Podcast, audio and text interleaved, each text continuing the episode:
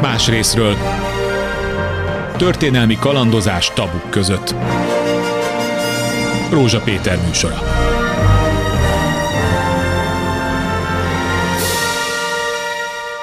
Jó napot kívánok!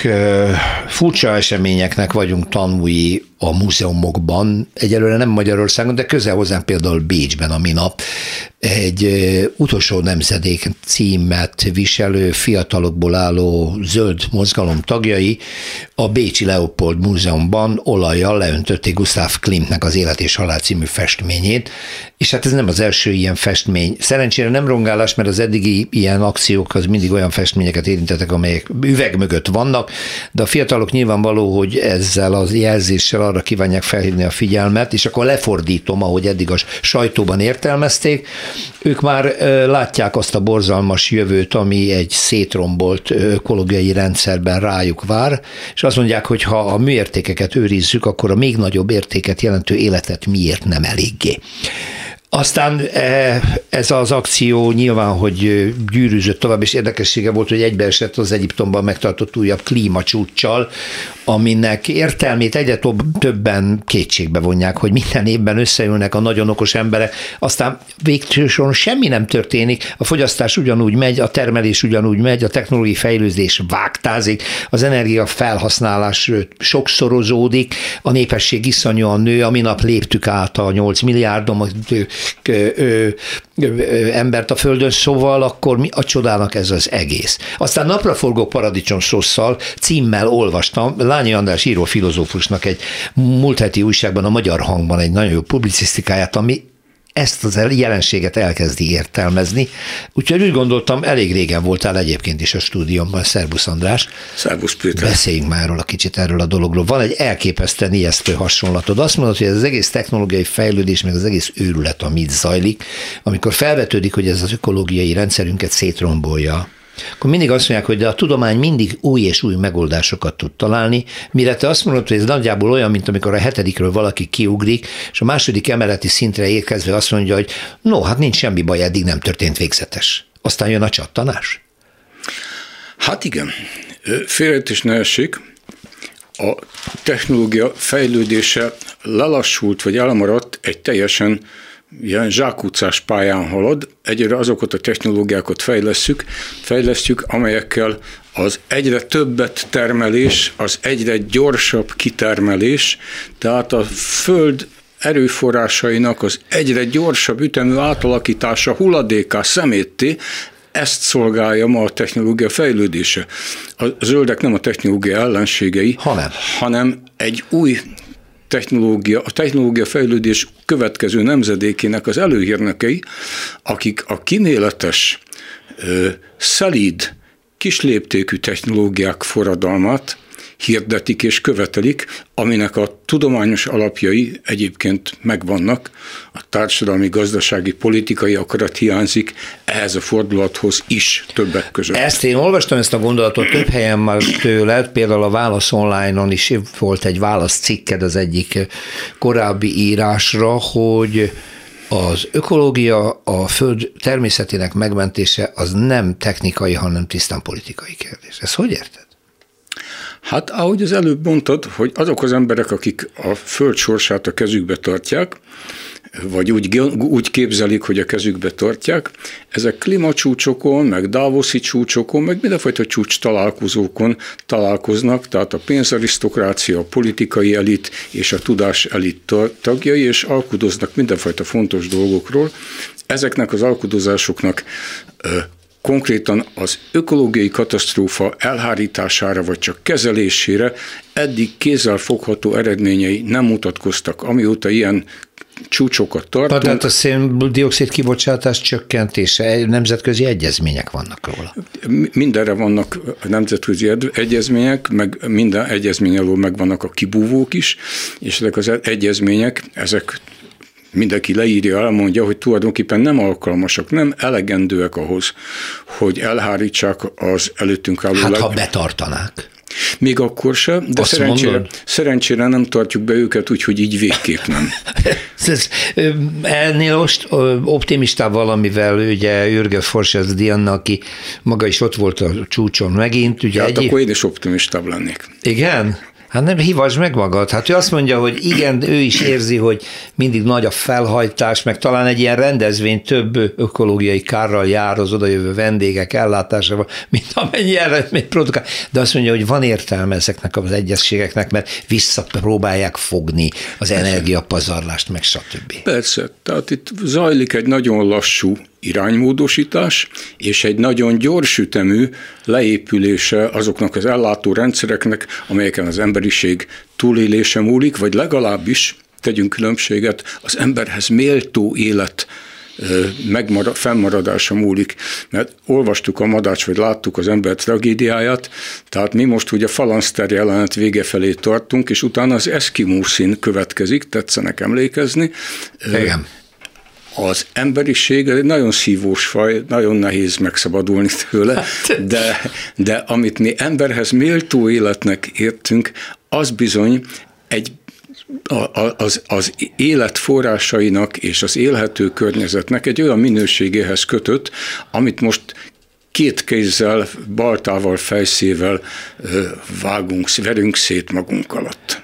Azt olvastam most, hogy megszületett a 8 milliárdodik kisgyerek valahol Ázsiában. Elég baj, az meg ne sértődjön az anyukája, elég baj az. Idefél Péter, amikor mi születtünk, akkor olyan két és fél milliárd ember élt a Földön. És 12 évenként egy milliárddal gyarapszik. Tehát Na most azt számolták ki, hogy 2100-ra megáll, és onnan indul egy csökkenés. Ha addig kibírja a Föld, akkor minden rendben lesz, beáll egy egyensúly.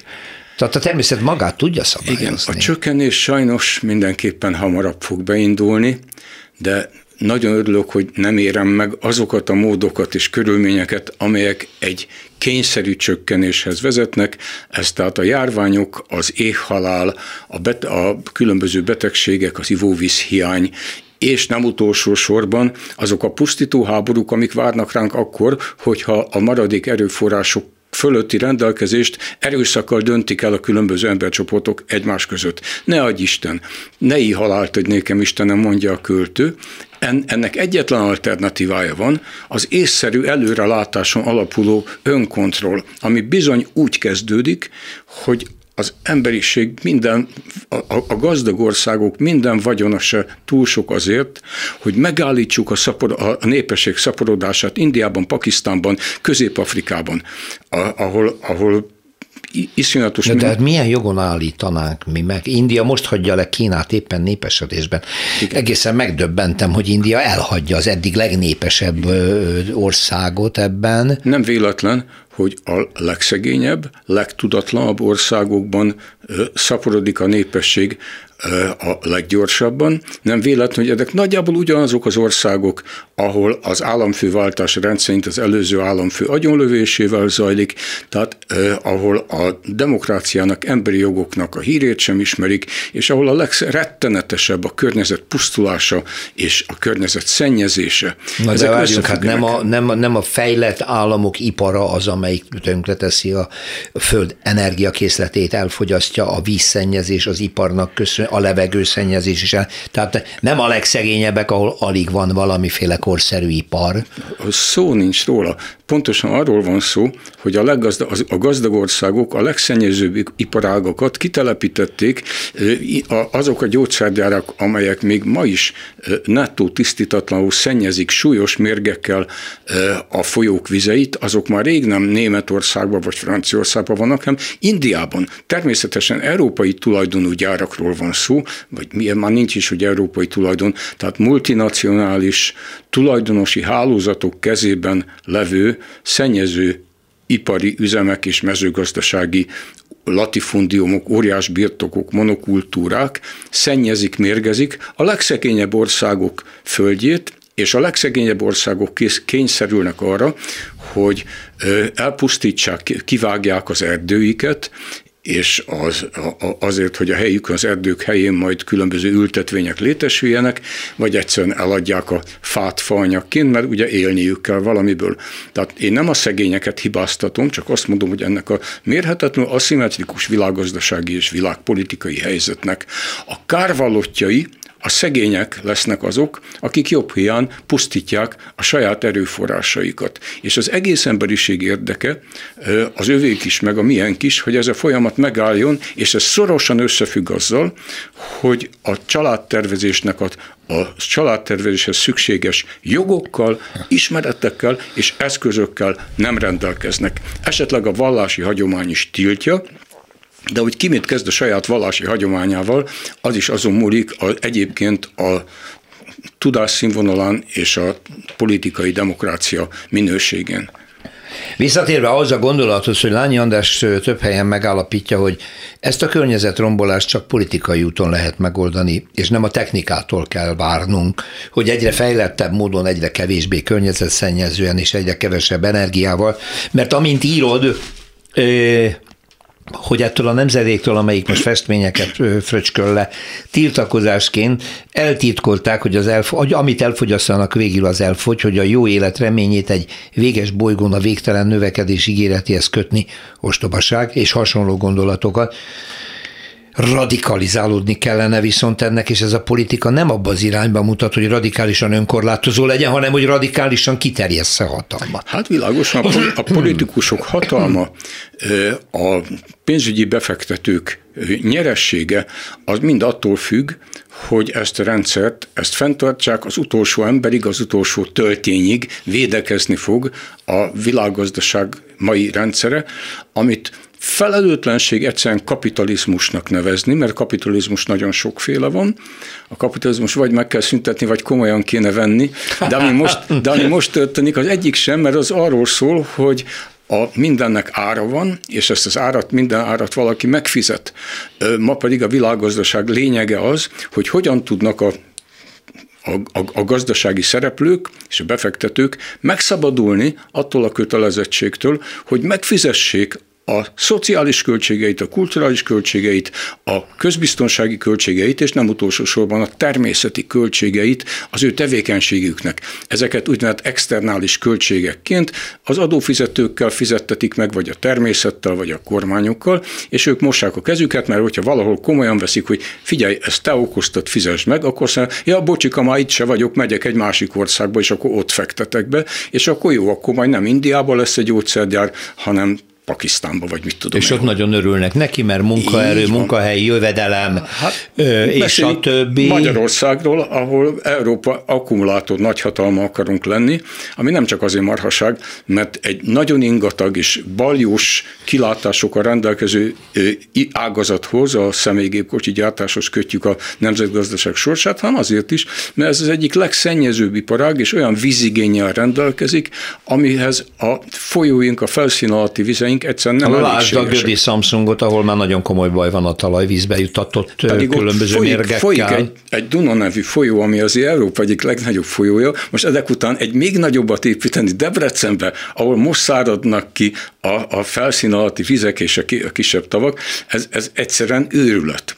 Tehát nekünk nem kell a példákért a távol-keletre vagy Afrikába menni, mert vagyunk mi már olyan harmadik világbeli ország, mint a többi. Sajnos. Jó, András, de ezzel szemben ott áll az a napi érdek, hogy egy ország, ha jó üzletet lát egy akkumulátorgyárban, amelyik munkahelyet, jövedelmet, nemzeti jövedelem, gyarapodás, stb. okoz, ráadásul a piaci pozícióját erősíti, akkor nem fog helyette sárgarépát termelni azon a földterületen, mert abból meg semmi nem jön be szinte.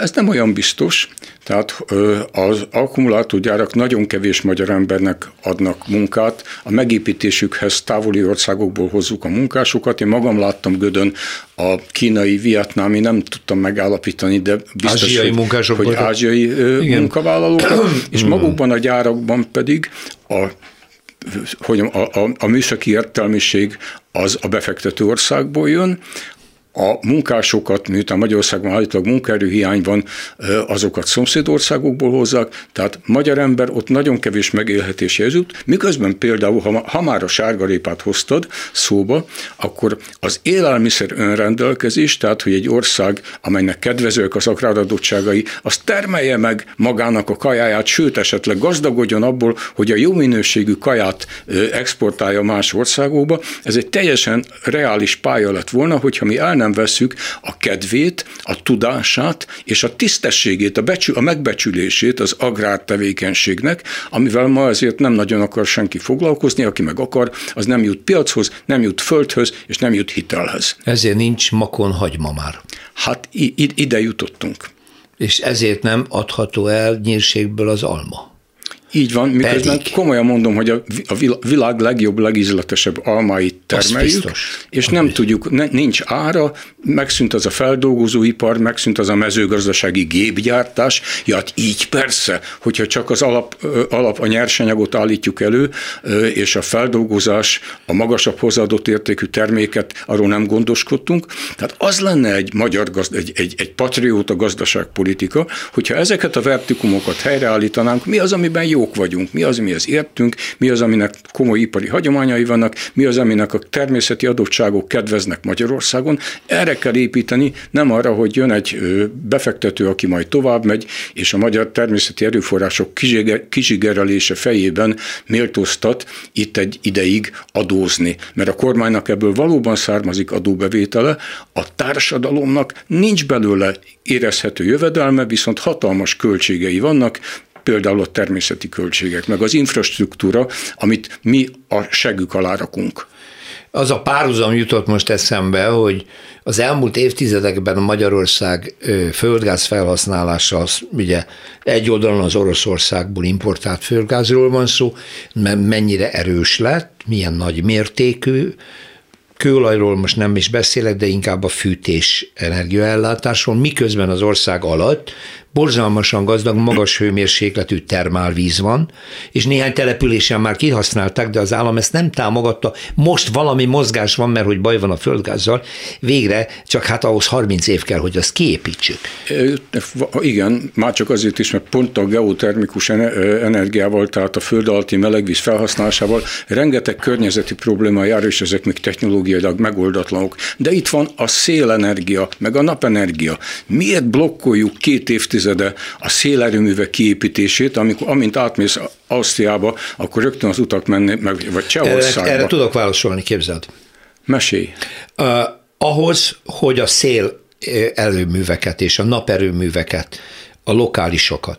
Rá lehessen kapcsolni a gerincvezetékre, ahhoz az elmúlt évtizedekben ezt a vezetékrendszert komolyan kellett volna fejleszteni, nem csak karbantartani, fejleszteni, hogy bármilyen kapacitást elviseljen, ezt nálunk megspórolták, privatizálták a szolgáltatást, a hálózatok működése magánkézben van, ezek elteszik a profitot a helyet, hogy fejlesztettek volna. És most, mikor oda jutottunk, hogy gáz helyett kellene más energiaforrás, nem tudja a vezeték fogadni. Így van, és nem azért, ha, ha, azért itt ha megettük a jövőnket rendesen. pontosan, egyébként pedig ebben még koncepció is van, mert nem az, hogy nem fejlesztették a hálózatot, fejlesztették, csak a magyarországi hálózatukat arra fejlesztették, hogy egy nagy, stabil, egyenletes termelésű energiaforrásra épít. Ez egy centralizált hálózat, kimondva, kimondatlanul az atomerőművek érdekeit szolgálja. És a, ez a hálózat arra nem alkalmas, hogy egy ingadozó Igen, energiaigényt lásson fogadja. Így van, és ezért nem igaz az a kormányzati állítás, hogy lehet párhuzamosan az atomenergiára és a megújulókra építeni, ez egy ponton túl sajnos vagy-vagy, uh-huh. és ez éppen most dől el, hogy mi úgy döntöttünk, hogy akkor inkább az atom, és most már nem csak a szélenergiát nem támogatjuk, hanem a naperő, a, a nap, napenergiát, tehát a szoláris erőműveket is akadályozunk, hiszen nem tölthetik fel a rendszer. Igen, tehát akik beruháztak, azok Igen. most buknak, akik meg szeretnének. Most már nem tudnak telepíteni ilyet. Szóval én már csak De ez az... világméretű probléma, szóval a pillanatnyi haszon az mindig erősebb, lenyomja azt a hosszú távú gondolkodást, hogy jobb, természetközelibb életet adna, lassabb fejlődéssel jár, és hát kevesebbeknek is jut, szóval ezt, ezeket az érdekeket nagyon nehéz összehozni. Valami... A, hát ez, ez két stratégia. Az egyik stratégia az, az emberiség jólétét, azt az anyagi fogyasztásnak a növelésével próbálja megoldani, bár ezen az úton látható módon csak a különbségek nőttek a gazdagok és a szegények között, miközben lassan elfogy körülöttünk az, amiből még termelni lehetne. A a, a másik stratégia az viszont arról szól, hogy hogyan lehetne az élet minőségét a bolygón javítani. Tehát e, hiszen az emberi, az emberi jóléthez nem csak a anyagi javak szaporításával lehet hozzájárulni, hanem az értelmes munka, a tartalmas emberi kapcsolatok, a állásbiztonság, az egészséges és szép környezet, ez mind-mind olyan tényezői az emberi jólétnek, amik inkább romlottak, hanyatlottak az elmúlt évtizedekben, éppen azért, mert mi a gazdasági növekedést hajszoltuk a szószoros értelmében minden áron. De a gazdasági növekedésre van igény, és most akkor szembesítem a szép gondolataidat azzal, hogy ez mind nagyon oké. Okay. Csak ezt magyaráz meg annak a ö, ö, nyíradony melletti majorban élő srácnak, aki világ életében arra vágyott, hogy egy jó sportcipője legyen, de soha nem tudta megfizetni, míg nem, a kínai dömping gyártás következtében Magyarországra is eljutnak a nagyon olcsó kínai, ám tetszetős ruhák, Remek és az a srác végre felveheti, Igen. és meg is tudja fizetni, és nem kell a Nike-t a kiragaton keresztül nézni, hogy soha nem fogom tudni Igen. megvásárolni. Szóval ez az igény nem söpörhető le nem söpörni kell, hanem tisztogat, más módon tisztogatni. Például tisztázzuk azt, hogy az embernek nincsen sportcipő igénye, az embernek van sportolási igénye, meg olyan igénye is van, hogy tessen a csajoknak a faluban. Ja. Hogy ezt a két igényt pont az olcsó, rossz minőségű kínai sportcipővel elégítjük ki, ez már a reklámnak, a társadalmi elvárásoknak és előítéleteknek az eredménye, ugyanúgy lehetne a sikernek, az önkiteljesítésnek és az egészségnek az útja az, hogy én sportolok akármilyen cipőben, de például a, a tömegsportot támogatják, nem a gladiátor sportot, hogy a, nem a sportcipőkön alapul a presztízsem, hanem azon, hogy az embernek még sok egyéb pozitív jellemvonása tud lenni a sportcipőjén kívül, de el tudom képzelni, hogy nagyon sok olyan fiatal van Magyarországon, aki sajnos a munkájával, a társadalmi megbecsültségével és sok minden egyébbel, a szellemes beszélgetésével, mit mondjak, a műveltségével nem tud sikerélményt elérni, és marad a Nike sportcipő. De hogy ez egy nagyon-nagyon a, a rendszerhez tartozik, és, és nem a lelkünk mélyéből fakad, ezt tehát hajlandók lennénk lecserélni valami jobbra. Azok a fiatalok, akik most odaragasztják magukat a képekhez, és akik kétségbe esetten lázadnak és tiltakoznak, azok éppen azért teszik ezt, mert ők már rájöttek arra, hogy basszus, a mi jövőnket élitek el, ne pofázzatok itt nekünk nagyokos vénemberek, az a földgolyó, amit ti a szüleitektől örököltetek, az nem így nézett ki. Hova tettétek? Hova tettétek azok, azokat az erőforrásokat, életlehetőségeket? Ha ott van a kezedben kicsikém az iPhone-nal, ott van a Igen. kezedben a, a füleden a fülhallgató. a lábadon a, a lábadon a, a rohadt drága sport. De miről beszélsz, kisanyám? Igen. Igen. Úgy, Ördögi kör. Igen, tehát van miről beszélgetni egymásnak a, a most a nemzedékeknek, amikor számon kérik egymáson, de szerencsére, szerencsére a fiatalokban mindig, hát egyszerűen a józan értelem rávezeti őket arra, hogy itt valami nagyon ki lett velük szúrva. Vegyük akkor ezt az akciós csoportot, amelyik most nagyon látványos, és a sajtóba bejut az üzenet. Kérdés, hogy ez mennyire hol áll meg, tehát meddig jut, és van-e hatása, hiszen te magad is ö, voltál abban a helyzetben, amikor ö, fához kötöttétek magatokat, lelkes mozgalmáként tiltakozva, hogy ki akarják az ősfákat vágni, sikerült is odaláncoltátok magatokat, azt hiszem, hogy azzal elértétek a ideig óráig. A, konkrétan a, a fák egy részét, ez, ez a, a Széchenyi téren volt Igen, a Láncidna, egy, egy részét kivágták, más részét nem, ez egy szálloda bizniszhez tartozott, de nem is azokért a fákért csináltuk, hanem a attól kezdve a mélygarázs, mélygarázs építések egy hosszú ideig szüneteltek Budapest belterületén, ahol semmi keresni valójuk nincsen. Tehát a Jókai tér, a Liszt Ferenc tér, és ki tudja még hány tér menekült meg egy ideig, óráig a József Nádor tér is, az ilyen akciók miatt. Tehát úgy, valóban úgy gondolom, hogy van értelme az ilyen akcióknak, miközben a zöldeket mindenképpen rövidebbet húzzák, hogyha feltűnő ö, akciókat csinálnak, akkor, akkor izgálgák, feltűnési viszketességben szenvednek és rombolnak, mert ezek a zöldek mindenre csak nemet tudnak mondani. Ha viszont elkezdenek komoly tudományos magyarázatokat, ma- magyarázatokba kezdenek, akkor meg a kedves hallgató átkapcsol, és egy valamilyen más csatornát hallgat, mert már megint jönnek ezekkel a tudományos, bonyolult marhaságukkal. Úgyhogy még senki nem találta ki, hogy ezt hogyan kell jól csinálni. De úgy gondolom, hogy azt elérte ez a sorozatos, valószínűleg nem véletlenül ilyen sorozatos, ilyen múzeumi Akció, akciók, hogy egy kicsit többen figyelnek oda, több helyen kezdenek. Ma erről vitatkoztam a hallgatóimmal az egyetemen, most erről beszélgetünk a klubrádióban, tehát valami eredménye a dolognak van. Nekem nem is ezzel van bajom, bevallom, nem tudom, ebben nem leszek népszerűbb, de ennek, én örülök ezeknek az akcióknak, miközben úgy gondolom, hogy Van Hog, akinek a képeit leöntötték, tapsolna, ellene ragadtatva. Azt hát, mondod?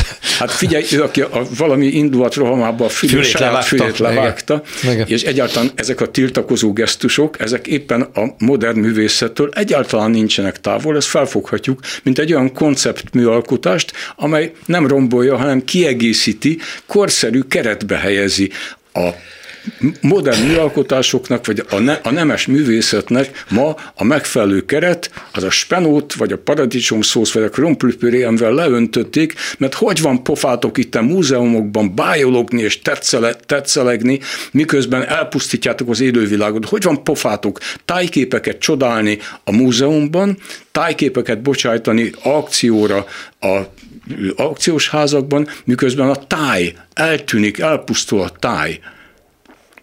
Ez így nagyon kerek egész gondolat valóban, csak azt mondom, mintha az történne, hogy tiltakozni akarok a fegyveres beavatkozás ellen, hogy az én országom miért vesz részt egy háborúban, és kifosztom, vagy szétverem az élelmiszerboltokat. A rossz helyen, ne a múzeumba tiltakoz. Hát menj el az olajkútra, menj el a Greenpeace-szel a óceán közepén felállított fúrótoronyhoz. Igaz, hogy megölnek, mint hogy meg is történt már ilyesmi. Meg kevesebben látnak, és nem biztos, hogy a sajtó veled megy. Az igaz. Igen. Igen. De nem, hmm. igazad van, valahogy én is így gondolom, hogy itt most a rombolás az nem a megfelelő gesztus, igen, igen. mert azt kéne mondani, hogy ti, ti öregek romboltok itt a múzeumok tulajdonosai, az államok, a képeken, a képeket árverező milliárdosok, akik ugye értékes műalkotásokba fektetik a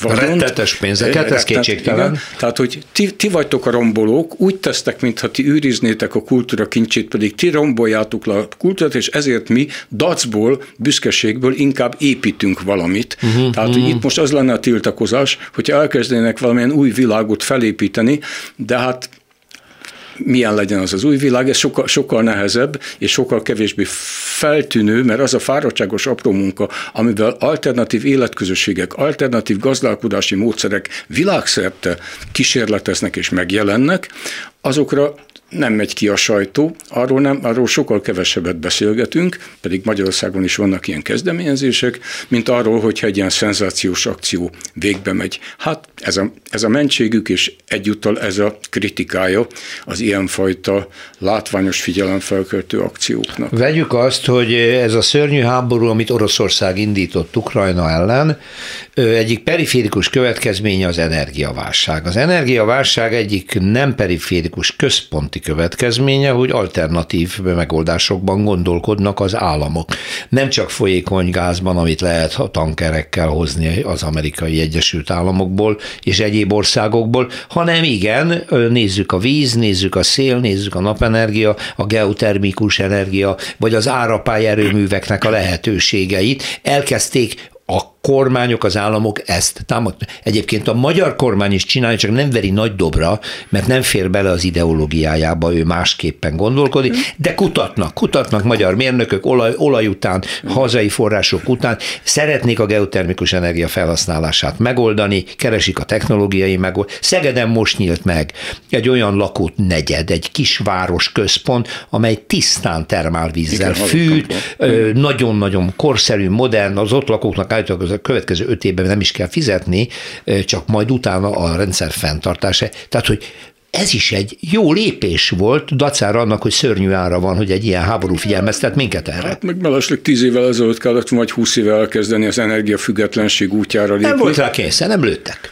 Hát nem igen. zárták el a csapokat, sőt, ingyen adták. Majd. Vagy legalább az európai energiahálózatokra rácsatlakozni, és nem ezt az egyoldalú orosz energiafüggőséget igen. erőltetni. De ez volt a kézenfekvő, most... ez volt közel, ez gyorsan, ez, olcsón ez, lehetett megoldani. Igen, ez, ez sem így hát van. Ki tud ez, ennek ez a magyar politikai elitnek, mind a két oldalnak a különös elköteleződése az energiatermelésnek hagyományos formáihoz, és az orosz kapcsolat, amiről majd pár évtized múlva többet fogunk tudni és érteni. Én ebben a pillanatban nem értem, hogy mi ez a becsípődés, de magyarázni tudom, csak érteni nem értem. Ezt most például senki nem ért, és ha már itt ilyen aktualitásokról beszéltünk, épp a mai hír, hogy a Pozsonyban azért marad el a v találkozója, mert mind Csehország, mind Lengyelország politikusai, akik érintettek a találkozóban, közölték, hogy orosz barátsága miatt Orbánnal most nem ülnek le. Ja, persze. Hát ez, ez egy nagyon, nagyon kemény lépés, és érdekes, ez majd előrevetíti, amit mondta, hogy mikor tudjuk meg, hogy milyennek az igazi oka, de térjünk mi vissza arra, hogy hogy pusztul a föld. El kell jutni oda, hogy napi négy deci víz jusson fejenként, azért is sorba kell állni, fürdés nincs, csak cicamosdás, és akkor rájövünk, hogy baj van? Ez a helyzet ez soha nem fog előállni nem. A, a, a világ gazdagjai számára, és ez a helyzet már javában előállt Indiában. Afrikában, Indiában, Szahelővezetben.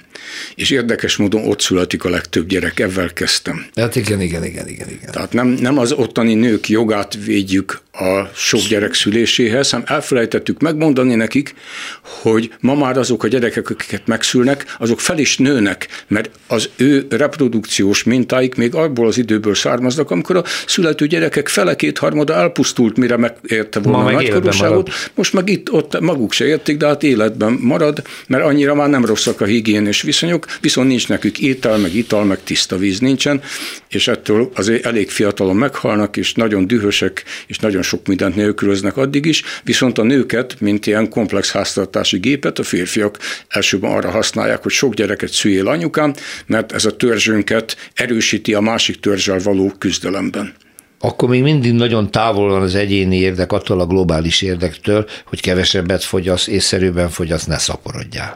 Sőt, azt mondom, hogy nagyon is közel áll, tehát, hogy azoknak az embereknek, akiket mi most korlátozni akarnánk a Nike cipő vásárlás örömében, vagy a gyerekszülés örömében, ezeknek az embereknek az érdekét és a szabadságát avval szolgáljuk, hogyha megadjuk nekik azt a lehetőséget, és megmutatjuk nekik azokat az alternatívákat, amitől értelmesebb életet élhetne, kevesebb gyerekkel és kevesebb nagy De ahhoz a forrásokat kellene tenni ahhoz, hogy ők ezt meg is éljék, ja, mert tanulni kéne, ahhoz fel kell tudni öltözködni, ahhoz eszközöket is vásárolni kell, tovább is kéne tanulni, jó munkahely is kellene hozzá, jó közlekedés, hogy el tudjál menni és visszajönni, és akkor már megint ugyanott vagyunk. És ez, és ez mind, amit mondtál, ez nem azért van, mert mi annyival jobbak vagyunk náluk, hanem ez azért van, mert azokat az életkörülményeket és azokat a kulturális mintákat, amelyek között az ő szüleik, nagyszüleik, szüleik Igen.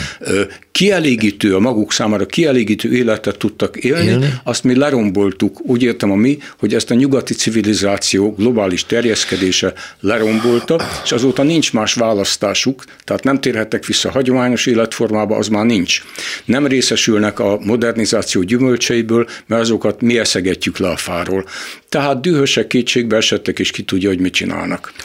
Ez a sokat szidott nyugati civilizációs fejlődés, amit ez nagyon fiatal, András. Ez borzasztó fiatal. Nekem az jutott eszembe, hogy mi vagyunk a másodgeneráció, még csak attól a korosztálytól, amely két világháborút élt át, totális pusztítást Európában, elképesztő 20. század van a háta mögött az 50-es évekkel bezárólag, és csak utána indul el egy technológiai fejlődés, egy jóléti rendszer. Ez nagyon fiatal még, az ember ennek örül. Igen, és akkor azt mondja, hogy persze ennek ilyen ára van, jaj, jaj, jaj, akkor még, még kell időt hagyni, hogy ezen tovább tudjunk gondolkodni. Hát azért ez egy kicsit csúsztatás, tehát az ipari társadalom fejlődése, a technológiai modernizáció az jóval korábban kezdődött, és az ebben járó hatalomkoncentráció az a tulajdonképpen a helyi verseny és a helyi piacok felszámolása, a cégbirodalmak és politikai birodalmak kialakulása az végighúzódik a 20. század történetén. Éppen ez okozta azt a két világháborút, ez okozta a gazdasági válságokat, a forradalmakat, mi egymást. Tulajdonképpen csak az történt az 1950-es, 60-as években, hogy a nyertesek, a politikai és gazdasági verseny nyertesei azt mondták, hogy gyerekek, ne hülyéskedjünk, mi gazdagok és szegények, ne egymást gyilkoljuk. Mi különböző országok ne egymást gyilkoljuk, fogjunk össze, és együttes erővel fosszuk ki a természetet. hát, és ez remekül hát, hogy ez lett a következménye? Ennek, ja. ennek a következménye az, hogy mi az egész életünket békében éltük le, mi vagyunk a boomerek, akiknek a születéstől a haláláig, na, azt még nem még tudjuk. azt nem tudjuk, de, de eddig jó. van rá esély. E, e, a második e, emeletnél vagyunk a zsónásnál. Igen, tehát eddig nem volt. Annak, hogy, hogy nem volt világháború, hanem ezt kis helyi háborúkban, proxy háborúkban bonyolítottuk le 70 évig, ennek az az ára, tulajdonképpen betömtük az emberiség pofáját, jól lakadtuk az emberiségnek egy jelentős részét, a kisebb, a, a jól nem lakatott részében pedig oldhatatlan vágyat ébresztettünk, ők pont azt szeretnék elérni, amivel mi rendelkezünk, ezért nem látnak túl ezen, el se tudják képzelni, hogy valami egészen más úton élhetnének jobb életet, mint ahogy Európában is az emberek túlnyomó többsége görcsösen ragaszkodik ehhez a civilizációhoz, ami olyan, mintha már tudjuk, hogy léket kapott a hajó, vagy egyszerűen a fürdőkádból kihúzták a dugót, folyik le a víz, meg különböző már piszkos a víz, meg hűl, de mi nem merünk kijönni a kádból, mert olyan jó volt a kádban feküdni. Igen, uraim, de ebből a kádból elfogy a víz, meg kihűl. Úgyhogy uh-huh. aki, ki milyen gyorsan kezd valami másba, az, az jár jól, aki ehhez időben hozzákezd, és aki, mint mi magyarok, megint utolsó csatlósa akar maradni egy fenntarthatatlan politikai gazdasági rendszernek, egy egy válságba jutott civilizációnak, azok nagyon rosszul fognak kijönni belőle. Más országok, ahol a demokratikus vitakultúra előnyei, vagy bármilyen egyéb a gazdagságból származó előnyök miatt hamarabb kezdenek energiát fektetni abba, hogy új életformát, új gazdálkodási stratégiákat alakítsanak ki, ami az anyag és energia át, áramlásnak a csökkentésével jár, azok meg jól fognak járni, vagy mindenképpen sokkal jobban, mint mi, és a többi harmadik világbeli ország, akik sajnos ilyen kényszerpályán mozognak. Az jutott eszembe, hogy a, az világjárvány mutatta meg először az új globális termelési szisztémának a sérülékenységét, hogy az áruszállítási láncok megszakadtak, megzökkentek a gyárak, mert nem érkezett meg az alkatrész utánpótlás, stb. stb. És arra irányította a figyelmet, amit a beszélgetésünk elején Lányi András már mondott, hogy jobban kellene a lokális gazdasági lehetőségekre figyelni, mint a globális folyamatokba részt venni. Ugye ez a, az, ott jött fel, amikor azt mondtam, hogy bíráltad az akkumulátorgyártást, és mondtam neki, hogy na de annak a helyén, annak a gyárnak a helyén, ha répát termelnénk, akkor nem lenne akkor a GDP bevétel, és ezt táfoltad hosszú távon. Hosszú távon igen.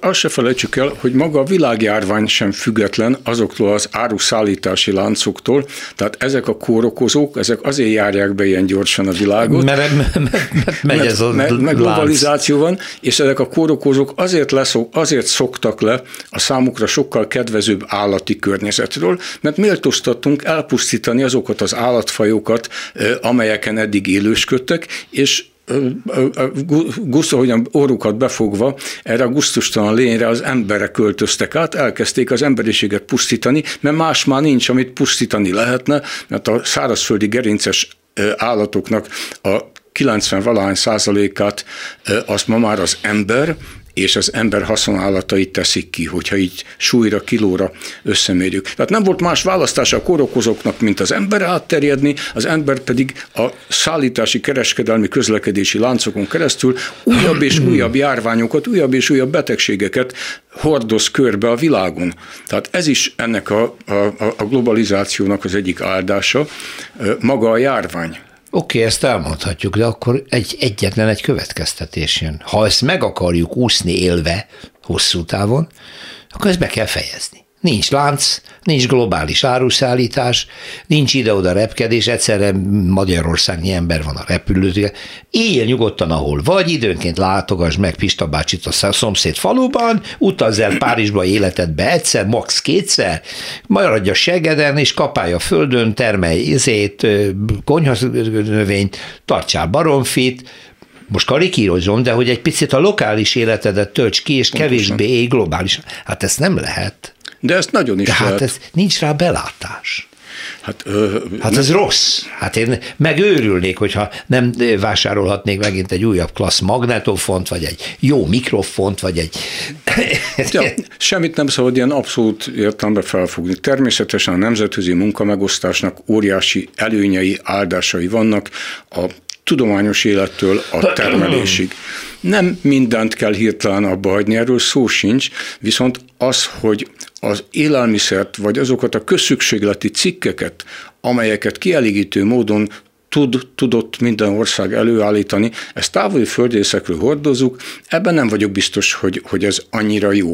Annak is megvannak az előnyei, hogyha a hazai mezőgazdaság sokkal jobb minőségű, frissebb termékeit fogyasztjuk, és ennek fejében esetleg le kell mondanunk arról, hogy télen is legyen nem tudom én micsoda paradicsom, vagy banán, vagy akármi, majd kevesebb lesz és drágább lesz a távoli banán, viszont jobb minőségű hazai termékből nagyobb lesz a választék. De még mit tudom, egy, csak a divatipar példáját mondjam. Na. Mindig azt mondják, hogy hát most meg, mennyivel nagyobb a divatcikkekben a választék. Figyelj, nem tudom, feltűnte, de hogy az összes magyarországi bevásárló központban ugyanannak a négy-öt ruhakereskedelmi, nagykereskedelmi cégnek a kínálatát, ugyanazokat a rossz minőségű vagy közepes minőségű, egyébként Bangladesben, meg Törökországban, meg Kínában előállított rongyokat árusítják, különböző címkéken, még a divat is meglehetősen egyöntetű lett, tehát ha úgy veszük, akkor a sokféleség, a változatosság, a minőségről most nem is beszélek, meg a tartóságról, az semmit nem javult avval, hogy mindenfajta szemetet hordozgatunk körbe a világon, kamionokon, repülőgépeken és És végül olajtölő rongyként végzik valamelyik ipari üzemben, mert nem lehet eladni, mert én sem értem, hogy miért van ilyen borzalmas mennyiségben felhalmozva például a ruha, a cipő, az, a, a táska olyan mennyiségben a boltokban, hogy ember nem vesz annyit, az viszik tovább.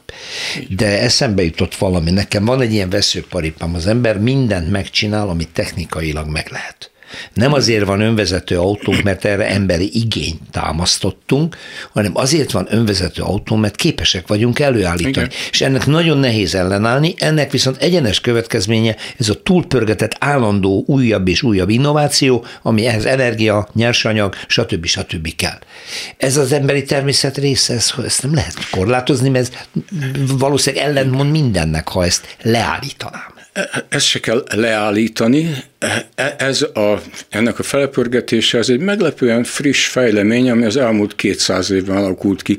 Tehát kulturális fejlődés, sőt, kapaszkodj meg, tudományos és technológiai fejlődés, az egyáltalán nem sötét középkor évszázadaiban is volt, de furcsa módon a fejlődés a 18. század közepéig nem járt a gazdasági volumen növekedésével, és alig járt népesség növekedéssel. Tehát az, amit most korrigálni kell, mert muszáj, az egy három, két-háromszáz éves új, új uh-huh, ötlet. Uh-huh. Ez, ez az innovációs láz, vagy az innovációs kényszer, ez nem olyan régi keletű, és egyre több korlátozó akadály merült fel az útjában, és amit ma globalizációnak nevezünk, az nem egyéb, mint hogy ezeket a reális, valóságos helyi korlátokat hogyan próbálja meghaladni az innovációban, műszaki, gazdasági innovációban érdekelt kicsiny töredék uh-huh. az üzleti világot és a tudományos műszaki haldást egy bizonyos irányba terelő kisebbség.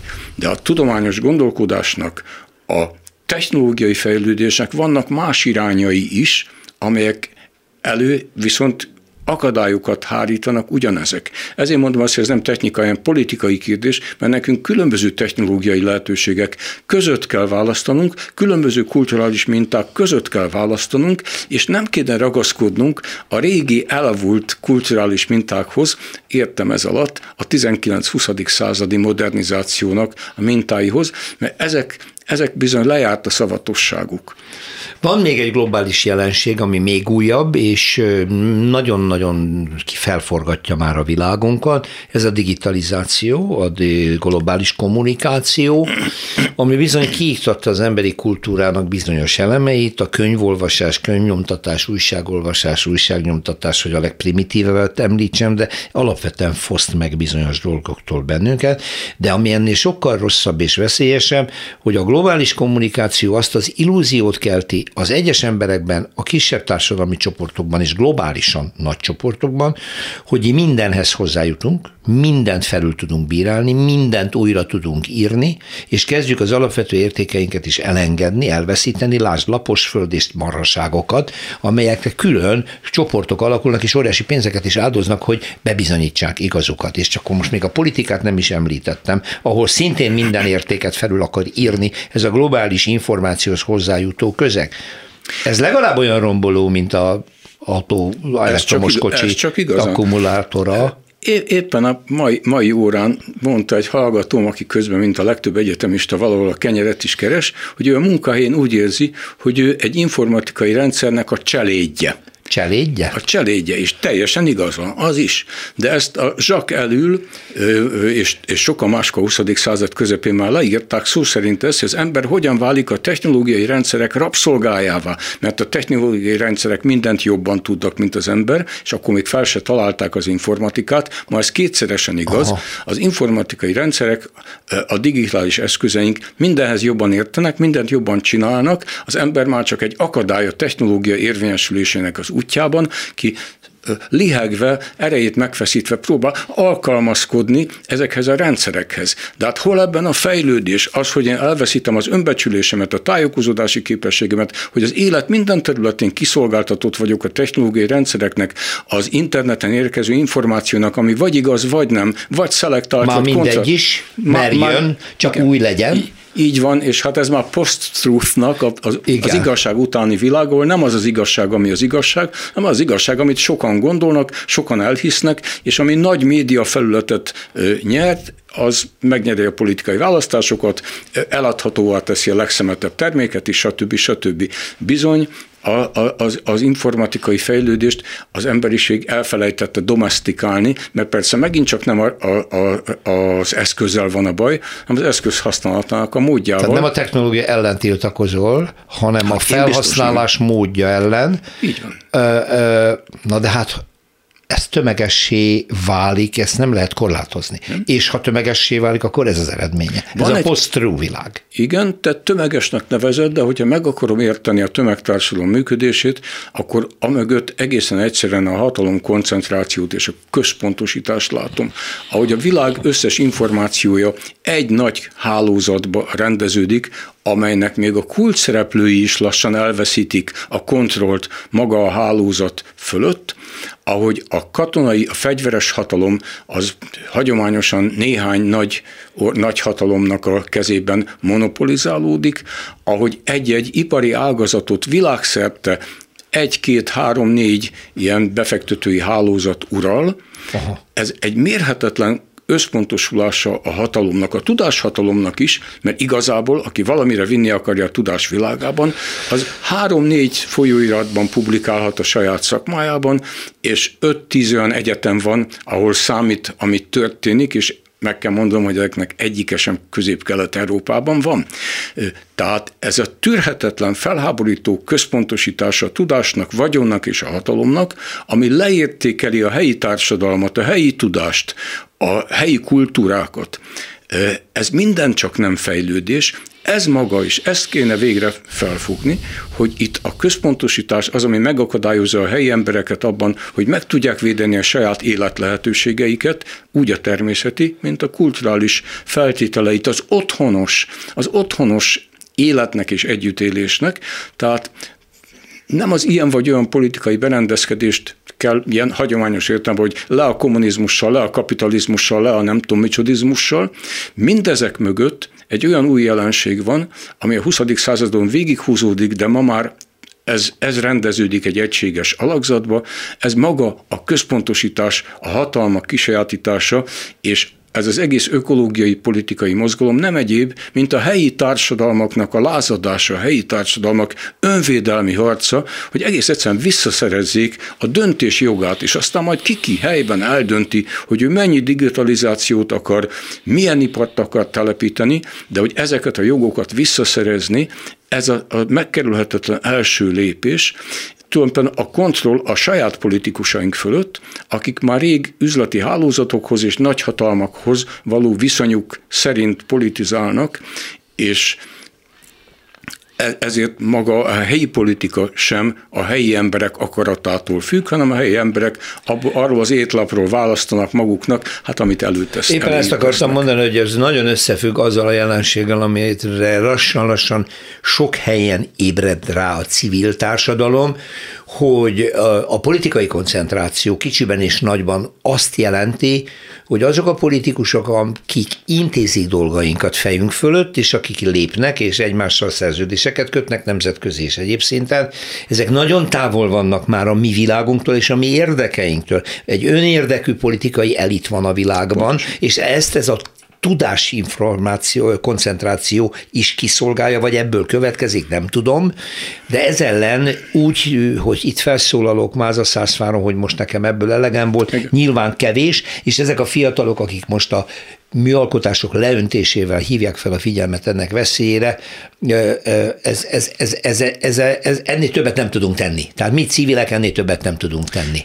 Vagyis mindenképpen ennél többet kell tennünk, de ez csak alulról felfele működik, tehát ahol vannak közösségek, azok már képesek fellépni a, mondjuk a helyi politika vagy a helyi piac befolyásolására, hogyha vannak ilyen helyi társadalmak, amelyek egyszer megtapasztalták a sikerüket, hogy ők el tudták kergetni Tatáról ezt a szállodát, amit a tópartjára akartak építeni, mert talán, talán, talán. ne kiabáljuk el, de talán el tudtak, ezek a helyi társadalmak már igényt formálhatnak a helyi politikát, hogy ne a pesti pártközpontokban döntsék el, hogy ki lesz Tatán a polgármester, elnézést kér a tatai polgármestertől. Éppen, eh, hogy, hogy most ő, egy nagyon pro- progresszív fiú, figura, ja, nem a tatabányáról beszélünk, bocsánat. Nem, nem, nem de ő, ő most csak egy példa, és az ilyen országokban akár helyre is állhat az a demokratikus kultúra, ami Kelet-Európában nyilvánvalóan el, ismét elbukott, de Nyugat-Európában is nagyon rosszul üzemel, épp, attól, épp attól, hogy a civil társadalom szétroncsolódott, és a tájékozódni képtelen emberek mindenfajta populista hisztériáknak és kontauknak esnek áldozatul, ettől az állítólagos demokráciákban is rettenetesen mélyre süllyedt a politika színvonala, és közel sincs ahhoz, amit mi a, a régi szép, nem tudom, angol demokráciáról elképzelünk, hát enyhén szólva nem az működik már az Atlanti óceán két partján sem. Igen. Na, szitáljanak előre, ennyi. Lányi András író filozófus volt a vendégem, köszönöm, hogy itt voltál András, és megosztottad a, a gondolataidat. Tervusz, minden jót. Szerkesztőm Herskovics Eszter nevében is köszönöm az önök figyelmét, egy hét múlva újra találkozunk. Más részről. Történelmi kalandozás tabuk között. Rózsa Péter műsorát hallották.